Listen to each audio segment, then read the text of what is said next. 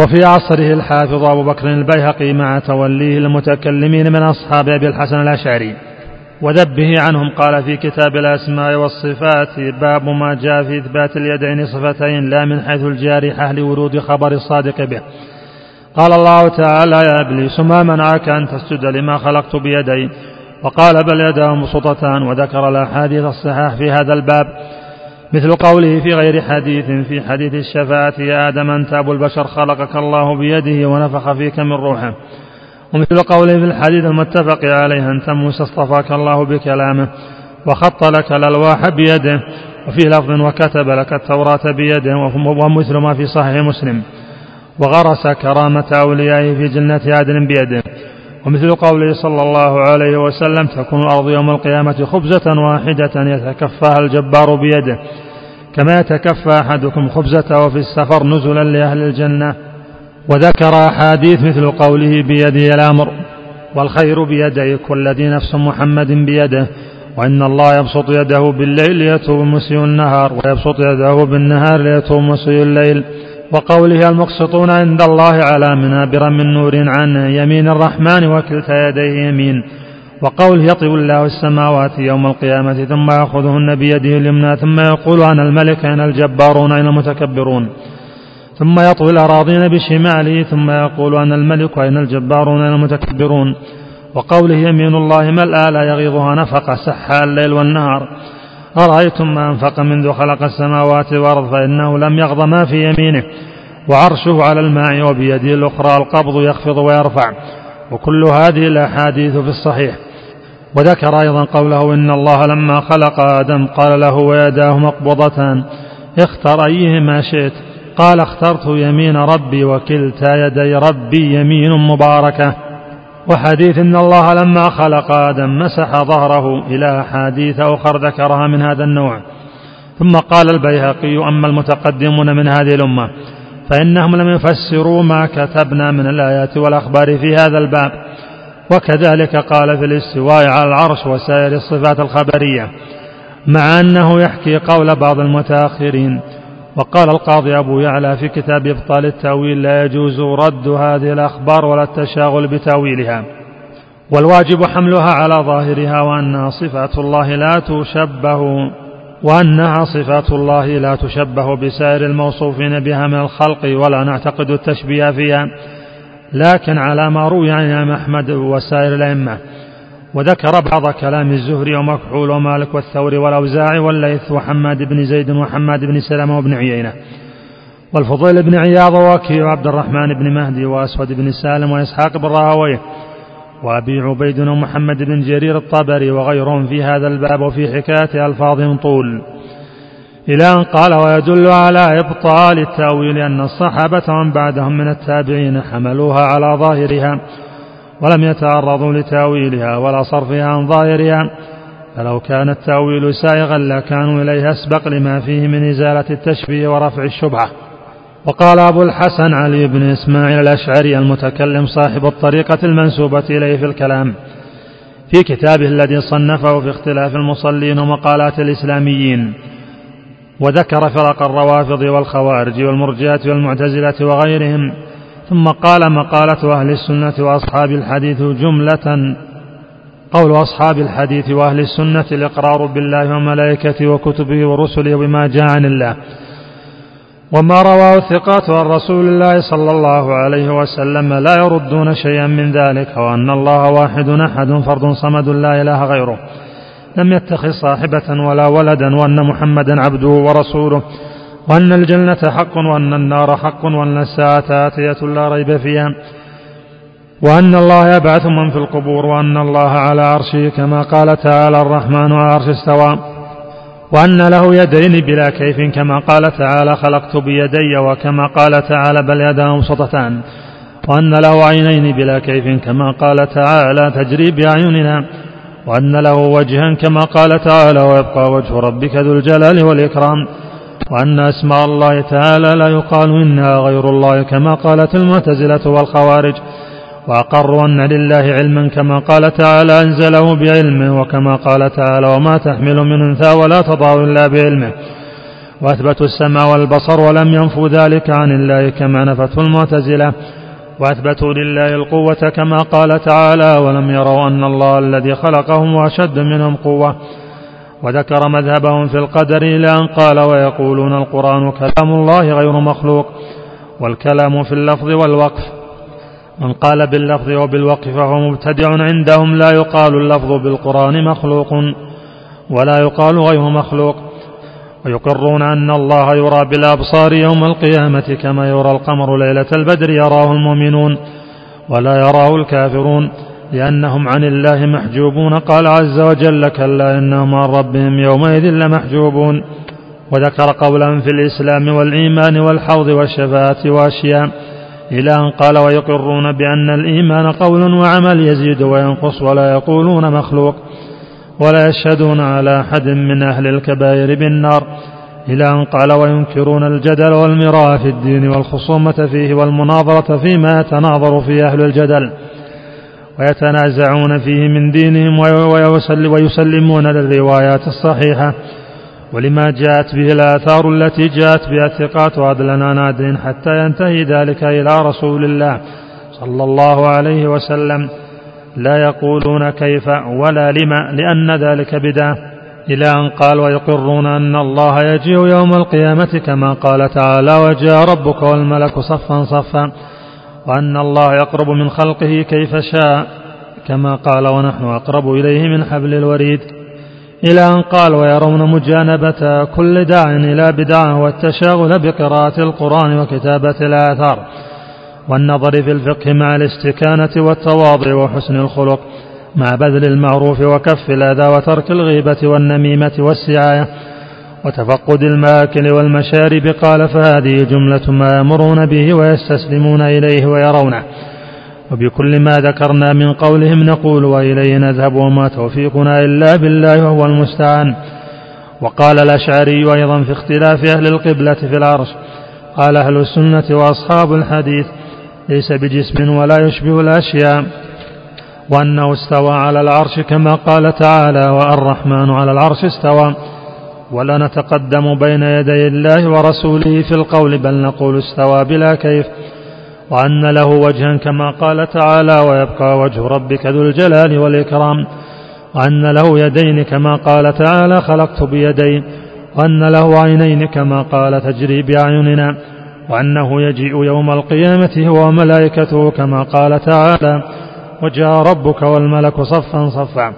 وأنه ينزل إلى السماء الدنيا كما جاء في الحديث ولم يقولوا شيئا إلا ما وجدوه في الكتاب وجاءت به الرواية عن رسول الله صلى الله عليه وسلم وقالت المعتزلة إن الله استوى على العرش بمعنى استولى وذكر مقالات أخرى وقال أيضا أبو الحسن الأشعري في كتابه الذي سماه الإبانة في أصول الديانة وقد ذكر أصحابه أنه آخر كتاب صنفه وعليه يعتمدون في الذب عنه عند من يطعن عليه فقال فصل في إبانة قول أهل الحق والسنة فإن قال قائل قد أنكرتم قول المعتزلة والقدرية والجهمية والحرورية والرافضة والمرجئة فعرفونا قولكم الذي به تقولون وديانتكم التي بها تدينون قيل له قولنا الذي نقول به وديانتنا التي ندين بها التمسك بكلام ربنا وسنة نبينا وما روي عن الصحابة والتابعين وأئمة الحديث ونحن بذلك معتصمون. وبما كان يقول أبو عبد الله أحمد بن حنبل نظر الله وجهه ورفع درجته وأجزل مثوبته قائلون. ولما خالف قوله مخالفون لأنه الإمام الفاضل والرئيس الكامل. الذي أبان الله به الحق ودفع به الضلالة وأوضح به المنهاج وقمع به بدع المبتدعين وزيغ الزائغين وشك الشاكين فرحمة الله عليه من إمام مقدم وجليل معظم وكبير مفهم وجملة قولنا أنا نقر بالله وملائكته وكتبه ورسله وبما جاءوا به من عند الله وبما رواه الثقات عن رسول الله صلى الله عليه وسلم لا نرد من ذلك شيئا وأن الله واحد لا إله إلا هو فرد صمد لم يتخذ صاحبة ولا ولدا وأن محمدا عبده ورسوله أرسله بالهدى ودين الحق وأن الجنة حق والنار حق وأن الساعة آتية لا ريب فيها وأن الله يبعث من في القبور وأن الله مستو على عرشه كما قال تعالى الرحمن على العرش استوى. وأن له وجها كما قال تعالى ويبقى وجه ربك ذو الجلال والإكرام وأن له يدين بلا كيف كما قال تعالى خلقت بيدي وكما قال تعالى بل يداه مبسوطتان ينفق كيف يشاء وأن له عينين بلا كيف كما قال تجري بأعيننا وأن من زعم أن أسماء الله غيره كان ضالا وذكر نحوا مما ذكر في الفرق إلى أن قال ونقول إن الإسلام أوسع من الإيمان وليس كل إسلام إيمانا وندين بأن الله يقلب القلوب بين أصبعين من أصابع الله عز وجل وأنه عز وجل يضع السماوات على إصبع والأراضين على إصبع كما جاءت الرواية عن رسول الله صلى الله عليه وسلم. إلى أن قال والإيمان قول وعمل يزيد وينقص ونسلم الروايات الصحيحة عن رسول الله صلى الله عليه وسلم التي روى الثقات عدلا عن عدل حتى ينتهي إلى رسول الله صلى الله عليه وسلم. إلى أن قال ونصدق بجميع الروايات التي يثبتها أهل النقل من النزول إلى السماء الدنيا وأن الرب عز وجل يقول هل من سائل هل من مستغفر؟ وسائر ما نقلوه وأثبتوه خلافا لما قال أهل الزيغ والتضليل. ونعول فيما اختلفنا فيه على كتاب ربنا وسنة نبينا وإجماع المسلمين وما كان في معناه ولا نبتدع في دين الله ما لم يأذن لنا به ولا نقول على الله ما لا نعلم ونقول إن الله يجيء يوم القيامة كما قال تعالى وجاء ربك والملك صفا صفا وأن الله يقرب من عباده كيف شاء كما قال تعالى ونحن أقرب إليه من حبل الوريد. وكما قال تعالى ثم دنا فتدلى فكان قاب قوسين أو أدنى. إلى أن قال وسنحتج لما ذكرناه من قولنا وما بقي مما لم نذكره بابا بابا. ثم تكلم على أن الله يرى واستدل على ذلك. ثم تكلم على أن القرآن غير مخلوق واستدل على ذلك. ثم تكلم على من وقف في القرآن وقال لا أقول إنه مخلوق ولا غير مخلوق ورد عليه. ثم قال باب في ذكر الاستواء على العرش فقال إن قال قائل ما تقولون في الاستواء قيل له إن الله مستو على عرشه كما قال الرحمن على العرش استوى. وقد قال الله إليه يصعد الكلم الطيب والعمل الصالح يرفعه. وقال بل رفعه الله إليه وقال يدبر الأمر من السماء إلى الأرض ثم يعرج إليه. وقال تعالى حكاية عن فرعون يا هامان ابن لي صرحا لعلي أبلغ الأسباب أسباب السماوات فأطلع فأطلع إلى إله موسى وإني لأظنه كاذبا.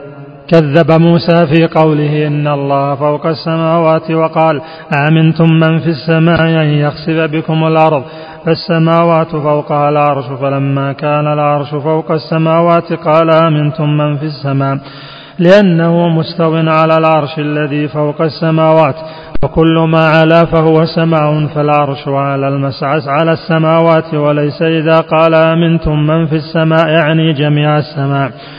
وإنما أراد العرش الذي هو على السماوات. ألا ترى أن الله عز وجل ذكر السماوات فقال وجعل القمر فيهن نورا. فلم يرد أن القمر يملأهن وأنه فيهن جميعا. ورأينا المسلمين جميعا يرفعون أيديهم إذا دعوا نحو السماء. لأن الله على العرش الذي فوق السماوات. فلولا أن الله على العرش لم يرفعوا أيديهم نحو العرش كما لا يحطونها إذا دعوا إلى الأرض. ثم قال فصل وقد قال قائلون من المعتزلة والجهمية والحرورية إن معنى قوله تعالى الرحمن على العرش استوى أنه استولى وملك وقهر. وأن الله عز وجل في كل مكان وجحدوا أن يكون الله على عرشه كما قال أهل الحق وذهبوا في الاستواء إلى القدرة فلو كان كما ذكروا كان لا فرق بين العرش والأرض السابعة لأن الله قادر على كل شيء والأرض فالله قادر عليها وعلى الحشوش وعلى كل ما في العالم. فلو كان مستويا على العرش بمعنى الاستيلاء وهو عز وجل مستول على الأشياء كلها لكان مستويا على العرش وعلى الأرض وعلى السماء وعلى الحشوش والأقدار لأنه قادر على الأشياء مستول عليها وإذا كان قادرا على الأشياء كلها ولم يجز عند أحد من المسلمين أن يقول إن الله مستو على الحشوش والأخلية لم يجز أن يكون الاستواء على العرش بمعنى الاستيلاء الذي هو عام في الأشياء كلها. ووجب أن يكون معنى الاستواء يخص العرش دون الأشياء كلها. وذكر دلالات من القرآن والحديث والإجماع والعقل ثم قال باب الكلام في الوجه والعينين والبصر واليدين. وذكر الآيات في ذلك ورد على المتأولين بكلام طويل لا يتسع هذا الموضع لحكايته. مثل قوله فإن سألنا تقولون لله يدان قيل نقول ذلك وقد دل عليه قوله تعالى يد الله فوق أيديهم. وقوله تعالى لما خلقت بيدي وروي عن النبي صلى الله عليه وسلم أنه قال إن الله مسح ظهر آدم بيده فاستخرج منه ذريته. وقد جاء في الخبر الماثور عن النبي صلى الله عليه وسلم إن الله خلق آدم بيده وخلق جنة عدن بيده وكتب التوراة بيده وغرس شجرة طوبى بيده. وليس يجوز في لسان العرب ولا في عادة أهل الخطاب أن يقول القائل عملت كذا بيدي ويريد به النعمة. وإذا كان الله إنما خاطب العرب بلغتها وما يجري مفهوما من كلامها ومعقولا في خطابها وكان لا يجوز في خطاب أهل اللسان أن يقول القائل فعلت بيدي ويعني به النعمة بطل أن يكون معنى قوله تعالى بيدي النعمة وذكر كلاما طويلا في تقرير هذا ونحوه. وقال القاضي أبو بكر محمد بن الطيب الباقلاني المتكلم وهو أفضل المتكلمين المنتسبين إلى الأشعري. ليس فيهم مثله لا قبله ولا بعده قال في كتاب الإبانة تصنيفه. فإن قال فما الدليل على أن لله وجها ويدا قيل له قوله تعالى ويبقى وجه ربك ذو الجلال والإكرام وقوله تعالى ما منعك أن تسجد لما خلقت بيدي فأثبت لنفسه وجها ويدا فإن قال فما أنكرتم أن يكون وجهه ويده جارحة إذ كنتم لا تعقلون وجها ويدا إلا جارحة. قلنا لا يجب هذا كما لا يجب إذا لم نعقل حيا عالما قادرا إلا جسما أن نقضي نحن وأنتم بذلك على الله سبحانه. وكما لا يجب في كل شيء كان قائما بذاته أن يكون جوهرا لأننا لا نجد قائما بنفسه في شاهدنا إلا كذلك. وكذلك الجواب لهم من قالوا فيجب أن يكون علمه وحياته وكلامه وسمعه وبصره وسائر صفاته عرضا واعتلوا بالوجود. قال فإن قال تقولون إنه في كل مكان قيل له معاذ الله بل ومستو على العرش كما أخبر في كتابه فقال الرحمن على العرش استوى وقال تعالى إليه يصعد الكلم الطيب والعمل الصالح يرفعه وقال آمنتم من في السماء أن يخسف بكم الأرض فإذا هي تمور قال ولو كان في كل مكان لكان في بطن الإنسان وفمه والحشوش والمواضع التي يرغب عن ذكرها ولوجب أن يزيد بزيادة الأمكنة إذا خلق منها ما لم يكن وينقص بنقصانها إذا بطل منها ما كان ولصح أن يرغب إليه إلى نحو الأرض وإلى خلفنا وإلى يميننا وإلى شمالنا وهذا قد أجمع المسلمون على خلافه وتخطئة قائله. وقال أيضا في هذا الكتاب صفات ذاته التي لم يزل ولا يزال موصوفا بها وهي الحياة والعلم والقدرة والسمع والبصر والكلام والإرادة والبقاء والوجه والعينان واليدان والغضب والرضا. وقال في كتاب التمهيد كلاما أكثر من هذا وكلامه كلام غيره من المتكلمين في هذا الباب مثل هذا كثير لمن يطلبه. وإن كنا مستغنين بالكتاب والسنة وآثار السلف عن كل كلام وملاك الأمر أن يهب الله للعبد حكمة وإيمانا بحيث يكون له عقل ودين حتى يفهم ويدين ثم نور الكتاب والسنة يغنيه عن كل شيء. ولكن كثير من الناس قد صار منتسبا إلى بعض طوائف المتكلمين ومحسنا للظن بهم دون غيرهم. ومتوهما أنهم حققوا في هذا الباب ما لم يحققه غيرهم فلو أتي بكل آية ما تبعها حتى يؤتى بشيء من كلامهم.